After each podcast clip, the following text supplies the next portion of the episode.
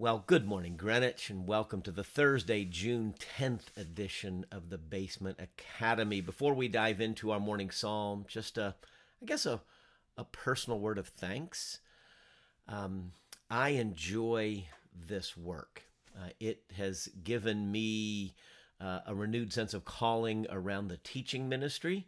Uh, for years, I have uh, thought of myself that way uh, with thanks to God for giving me this love for the scriptures and some way of understanding and communicating. But uh, I want to thank you who listen or daily watch and then reply or respond in different ways, uh, either in person or emails or texts.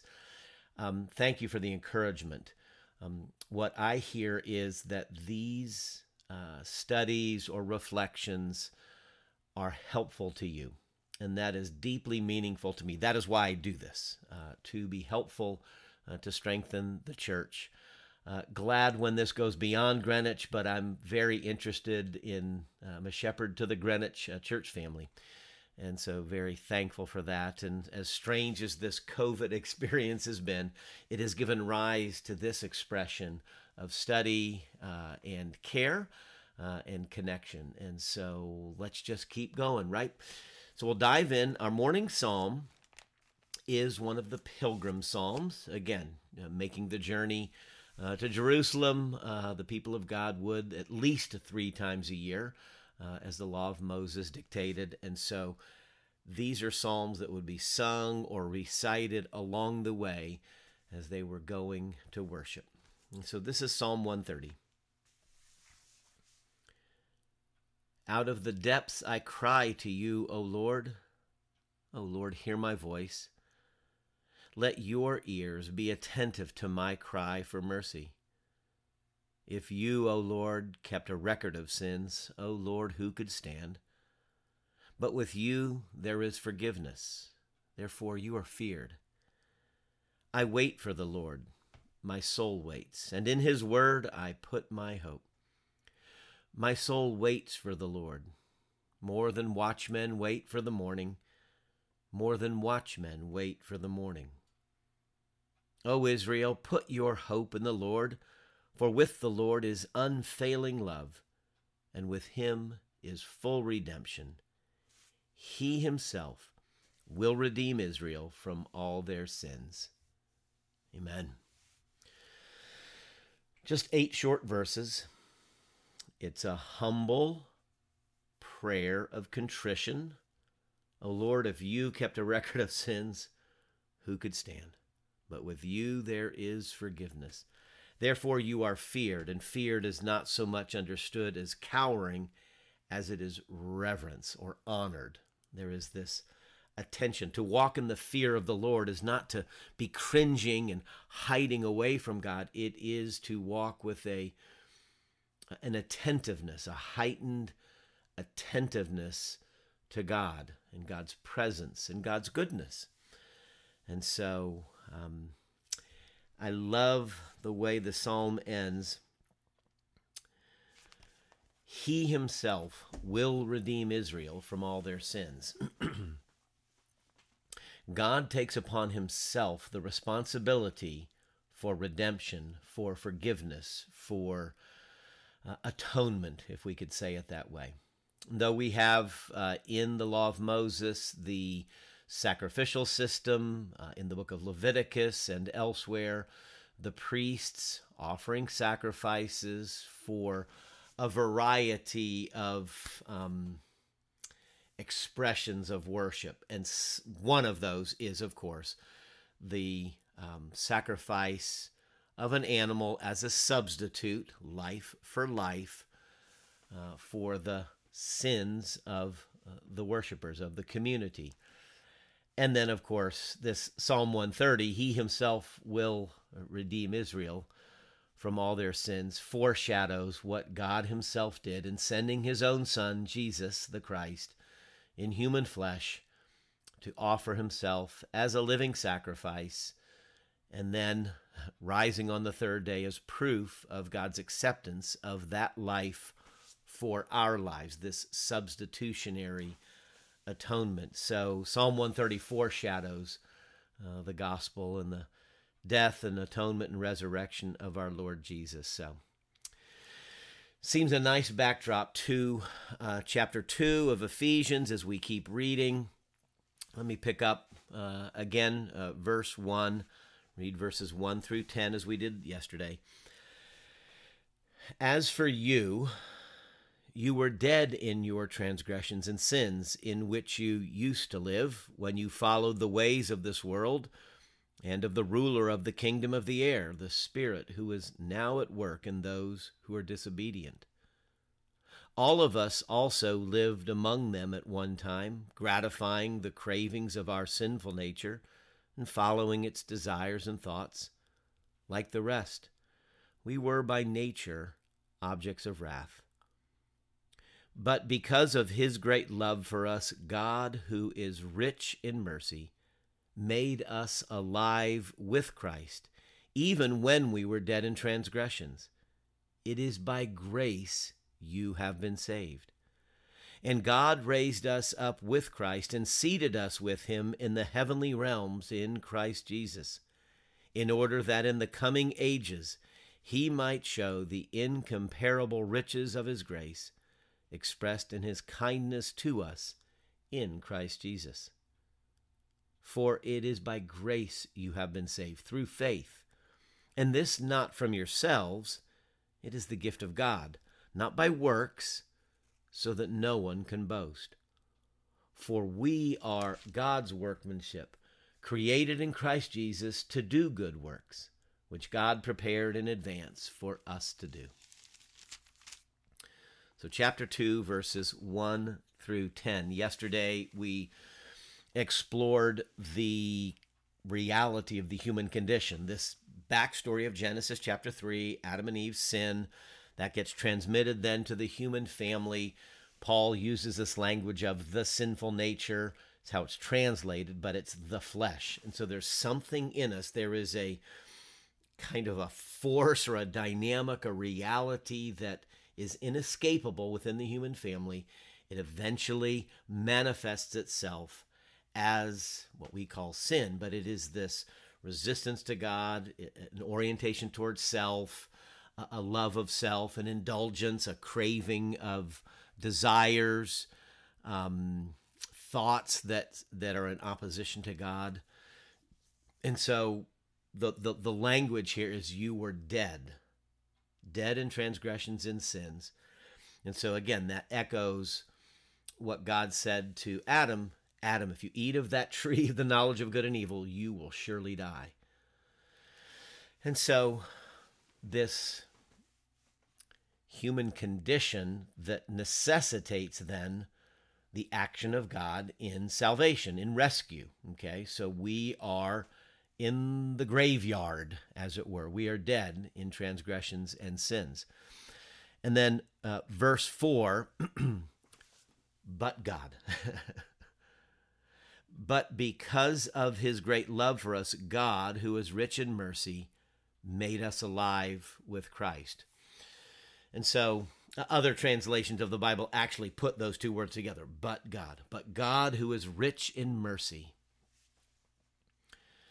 and so, though we are objects of wrath, that is, there are consequences of our sin that are going to lead to death and destruction and, and misery, God intervenes. But God, who is rich in mercy, He intervenes into that situation. He does not leave us in our uh, in our uh, um, casket, so to speak. Right? He doesn't leave us in the graveyard.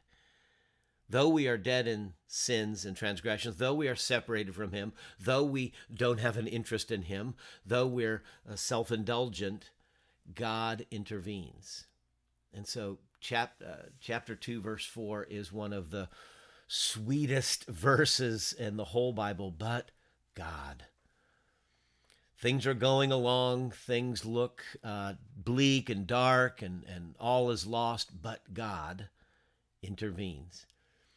And each of us, I'm sure, can tell a story, right, of God's intervention in our lives, of, of turning us, rescuing us, pulling us back, delivering us, uh, comforting us in some way.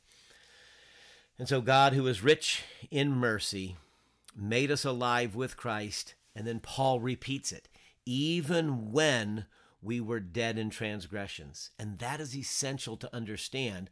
Again, for this whole this whole notion um, of being called, being chosen, being predestined, it, it's it cannot be avoided. The, the the the language of the scripture here is we are unresponsive. We are unable to initiate anything. Dead people don't do anything but lie there, right? that the life has gone out of them, the spirit has gone out of them. They are unable to move, unable to respond because they are not alive. And so God intervenes into human history, into the human condition, into the human family, intervenes in such a way as he takes those who are dead and makes them alive. It's really a resurrection story that's that's being said here. And so we tend to look at salvation from our perspective, you know, all of a sudden I feel I I experience salvation, I experience comfort, I experience peace with God. All of that's good. That's very important, but that's kind of from our eye view, kind of from our perspective. We we have a sense that we have chosen God, that we have responded to God, and, and we have chosen God, and we have responded to God. We have said yes to Jesus. All of these things are true. There's absolutely no disputing that.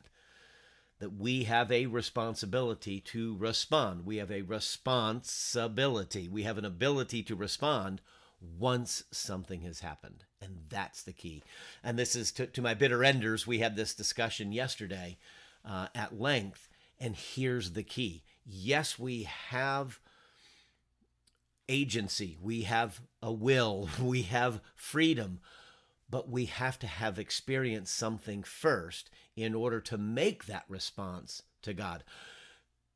We must be made alive. And so, but because of his great love for us, God, who is rich in mercy, made us alive with Christ, even when we were dead in transgressions. It is by grace you have been saved. So Paul's trying to help us understand you haven't done this yourself. And God raised us up with Christ, so made us alive, raised us up with Christ, and then seated us with him in the heavenly realms. And so there's, from this God's eye view of salvation, three things are happening. He made us alive, He raised us up, and He seated us, all of those with Christ. It's never ourselves doing the action. And so this is this is where the tension is, but I think this is the key. Jesus in the tomb is dead. And then God, and all of a sudden, his heart begins to beat again, and he begins to draw breath again. He has been made alive. God has made him alive even when he was dead. So that's the key. God the Father put spirit back into, put life back into Jesus, okay? And then raised him up, and then he gets up. The stone is rolled away. The angels roll the stone away, and then Jesus steps out of the tomb. And then, as he interacts, and then at some point, he ascends to the Father and is seated. And so, what Paul is saying, all of these things have happened to the believer. Anyone who has responded to Jesus Christ has done so because they have first been made alive. That's the key. We absolutely, I absolutely affirm that we have choice, that we have responsibility, we have agency. I must choose Jesus in order to be saved. But something happens to enable me to choose Jesus because dead people don't make choices dead people lie there. So I am made alive, I am raised up, I embrace Christ, and then I'm joined to him, and then this picture of being seated with him. We'll try to explore that a little bit later. So, a God's eye view of salvation is God's looking at the graveyard of the human family, and then this resurrection is taking place we are recipients of this life. We are not the actors. We don't initiate the relationship. This is why he is stressing you're dead in sin's transgressions. He is rich in mercy. He made you alive even when you were dead.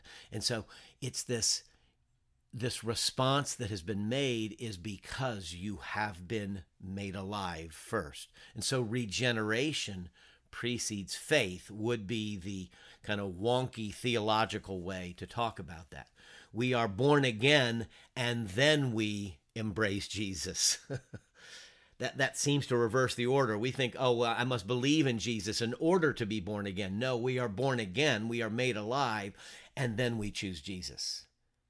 And so that we can have some more discussion about that next week for our, our discussion group. So we are recipients. We we don't we are we are more passive in this experience. We are made alive. We don't make ourselves alive right? So he acts upon us. Uh, we are raised up. We don't raise ourselves up. We are seated with him. We don't seat ourselves with him. So we are the recipients of all of the action of god in salvation. And then we are responding because we have been brought back to life. I note also that it is a communal experience. It is made us alive, raised us up, seated us. And so we, American Christians, so highly value individual freedoms and liberties in our society. And so individual liberty, uh, personal freedom is such an important thing. And I don't, I don't uh, quarrel with that. But we sometimes miss that the, the salvation as God uh, brings it about is a communal experience. He is gathering a people unto himself. And so the Lord Jesus taught us to pray, not my Father who art in heaven, but our Father who art in heaven. That the the, the experience of faith, the experience uh, of this Christian life, the experience of salvation is a corporate or community experience. And so it's never just me and Jesus. God is my co pilot. You know, it is always a gathered community. And then it is always in and with and through Jesus Christ. It is never apart from Christ. Salvation is only in Christ, it is with Christ, it is through Christ. And we sometimes forget that, thinking that salvation is something that I chose and you know I I heard the gospel. Yeah, it's the gospel of Jesus Christ. And so all salvation is mediated. So that's the language. It's mediated. It's a mediated salvation. Jesus is the mediator between uh, the Father and ourselves. And so Jesus is the go between, the mediator, the bridge, or the bridge builder. Um, so, so a God, so Paul is offering us a God's eye view of salvation yes, you have experienced this. and I'm praying that you will have the eyes of your hearts opened and enlightened that you may know the hope to which you've been called, the glorious riches uh, of your inheritance, and this incomparably great power that is for us. That power is like uh, the power God exerted when he raised Jesus from the dead and seated him, and, and you were dead in trance. So just as Jesus was dead and been made alive, you were dead and have been made alive. That's what Paul's trying to do here, this larger flow of the argument here that we can kind of miss because we're going at it in, in short little bursts. This vicarious experience, what Jesus Christ has experienced, he did on our behalf, and now we experience it in communion or connection with him, or the Pauline phrases, in Christ. Okay, so let, let me turn now to this this notion. We'll we'll uh, not finish the thoughts today. but Paul says a couple times in this passage. So, but because of his great love for us, God, who is rich in mercy, made us alive with Christ, even when we were dead in transgressions. And then parenthetically, it is by grace you have been saved. Okay, so we, we have been saved by grace. And then God raised us up with Christ, seated us with him in the heavenly ages, in order that in the coming ages he might show the incomparable riches of his grace expressed to us in kindness in Christ Jesus. For it is by grace you have been saved through faith, this not from yourselves, it is the gift of God. And so, three times in what is that, four verses, Paul stresses this idea you have been saved by grace. You have been saved by grace. You've been saved in order to demonstrate the riches of God's grace. And so we sing, Amazing Grace, how sweet the sound that saved a wretch like me. We, we know the song. But sometimes we forget what grace is. If you are dead, you are inert, right? you are you are lifeless. You are unable to respond. You're living your life. You're doing what you want to do. You're indulging. You're you're you're all about, you know, your own business. And then all of a sudden, poof, there is a spiritual awareness and a spiritual, uh, maybe awareness of need. You know, shame and guilt. We become aware of that need of the Savior. O Lord, if you kept a record of sins, O Lord, who could stand? But with you there is forgiveness. And so at some point in the Christian's awareness, they become acutely aware of their need for a Savior. This is the human dilemma, right? All people have this sense that I have done wrong otherwise, you know, why would we try? Why would people try to hide their crimes? Why why doesn't what, what, people don't want to get caught? Well, why don't you want to get caught? What, what, what what's what's wrong? Just hey, you're going to go rob that bank. Well, I don't want to get caught. I don't want to pay a penalty for the thing I've done. The child tries to sneak around and sneak out of the house or sneak a cookie from the cookie jar, whatever. We're sneaky. We don't want to be discovered. And at some point, we become aware that we have been discovered. Almighty God, from whom no secrets are hid, all hearts are open, the, the, the prayer that we often uh, say on Sunday mornings. And so when we become aware that we have been found out, there, there, there is an there's an awareness that comes to us, and it's sometimes a painful awareness. There's a there's a wincing, there's a shame, there's a sense of guilt, there's often an anxiety that attends that, sometimes fear, a fear of, oh no, what's going to happen to me? You know, I'm going to get punished by humans, I'm going to get punished by God. This this quickening of the human spirit. this is part of the being made alive in Christ. God's spirit working to bring to our awareness that we have gone astray because that's what sin is. Sin is choosing our own way rather than the way of the Lord. Uh, sin is choosing self rather than God. Uh, sin is love of self rather than love of God and, and love of, of neighbor. And so grace is this gift. Um, it is unearned, it is unmerited, it is, it is a favor. God does us a favor. Okay? uh, what, what's the phrase? Can you do me a solid here? So, so do me a favor. God does us a favor. We haven't earned it. We don't deserve it. We haven't merited it. We haven't worked for it. And guess Paul stresses that not by works, lest no one boast. Because if it was by works, if it was something that we deserved, it was something we had earned, if it's something we, we, we merited because of our efforts, well, then we have somehow saved ourselves, right? And that's what grace is. Grace is God's action where we receive and there's no reciprocation. That's what a favor is, right? Hey, do me a favor. Well, I'll do you one back. Ah, just and so this is we live in such a a, a, a life where if somebody does something for me, I I feel obligated to do something back there's no way we could ever repay the Lord. We can't say, "Hey God, you did you know, thanks. I'll make it up to you," right? That's kind of the way we think. Hey, you know, hey, if you spot me this time, you know, buy my lunch, I'll buy yours next time. And we have this kind of reciprocal understanding in our life. Somebody gives you a gift that maybe you weren't expecting, then you feel obligated to give them a gift back. but salvation is by grace. There is no giving back to God. Now, we're going to explore verse 10. We are his workmanship. He prepared good works in advance for us to do. We're going to talk about that tomorrow. But grace is 100% gift.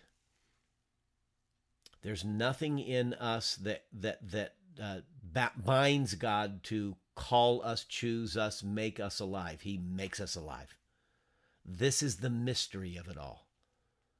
Why me, Lord? Why? why? And and this is we were talking about this in our discussion group yesterday. Why this person and not that person? I cannot answer that question. I cannot answer that question. Is it that one was better than another? Nope. Both of them are sinners. Both of them are in the graveyard. Then why did this person say yes to Jesus and this person not say yes to Jesus? Why did this person become a Christian? Why did this person not become a Christian? I can't answer that question. But I would also say if those if both people are still living, don't give up on this other person because the game's not up yet, right? The story's not over. Some people do come to their senses or they become alive in Christ, they're made alive in Christ, they they choose Jesus. However all that works together, they have it happens later. So we don't give up on anybody.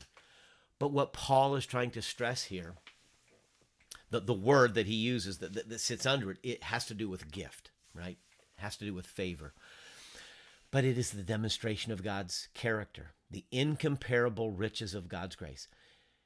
He is incomparably rich in grace. There is no way to compare anything on this earth to God who graciously calls these rebels, these um, traitors, right? Because that's what humans are. We've been we, we've we've been traitors to the kingdom of heaven. And then he calls us to himself. That's the amazing part of grace. There's nothing in us that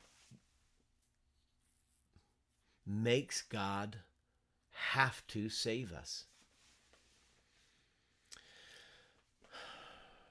I, I, I just don't know how to express it. I, I know when I became aware of this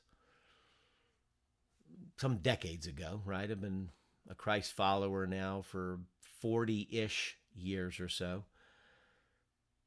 And it, but it wasn't right away. I can tell you that.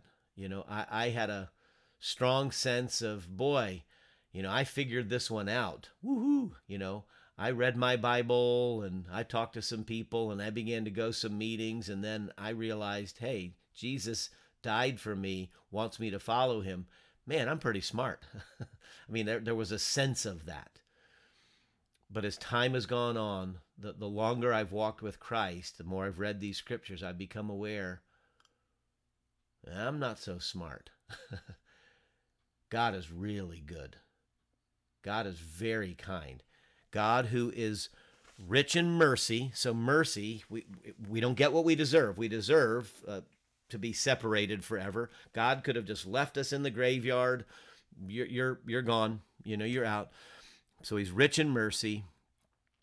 There's this kindness that is expressed, right? The the uh, incomparable riches of his grace expressed in his kindness. God is kind. He is merciful. He is gracious. Paul is trying to lift up the character of God here. Whoever people think God is, God's unfair. So in this whole discussion of, you know, salvation and choice and predestination and all of this stuff, we often end up thinking about God as unfair or arbitrary um, or, or somehow mean, right? That, that, that mean that he wouldn't save everybody. You know, why doesn't he just get the whole graveyard up? All Paul's trying to do is lift up the mercy the kindness, the grace, the goodness of God. And and that is what is appropriate. That salvation results those who are saved don't question the goodness, the kindness, the mercy of God. The, the, the, those who are saved go, Why me, Lord? you know, what have I ever done? to, to, to sing the old Kris Kristofferson song. So let, let me let me wrap up there. We're gonna kind of tease verses eight, nine, and ten out. There's some more uh, more work to do, more uh, insight to receive. But I, I hope this is helpful. Um, may it lead to worship. May it lead to humility. Uh, may it lead to a sense of appreciation and gratitude that we would have towards our God. Let, let, let's pray. And so, why us, Lord? Why have you made us alive and raised us up other than to bring greater glory to your name? The praise of your glory, as Paul writes it in chapter 1. May we live to the praise of your glory, the praise of your mercy, the praise of your kindness, the praise of your grace and love. Thank you for what you have done. You yourself have redeemed Israel. You yourself have redeemed your people from all their sins. Help us to grow in this awareness of your amazing grace. And we pray that that grace would spread to more and more family members and friends, those we continue to, to yearn for, long for, pray for, to know you. And so keep us vigilant in our prayers and our witness and our love for them as we make our prayer in the name of Jesus, who taught us to pray together, saying, Our Father, who art in heaven, hallowed be thy name. Thy kingdom come, and thy will be done, on earth as it is in heaven. Give us this day our daily bread, and forgive us our debts, as we forgive our debtors. And lead us not into temptation, but deliver us from evil. For thine is the kingdom, and the power, and the glory forever. Amen. And may God, who is rich in mercy and grace and kindness towards you, all expressed through Jesus Christ, may that God keep you. May he deepen your love for him this day and forevermore. Amen.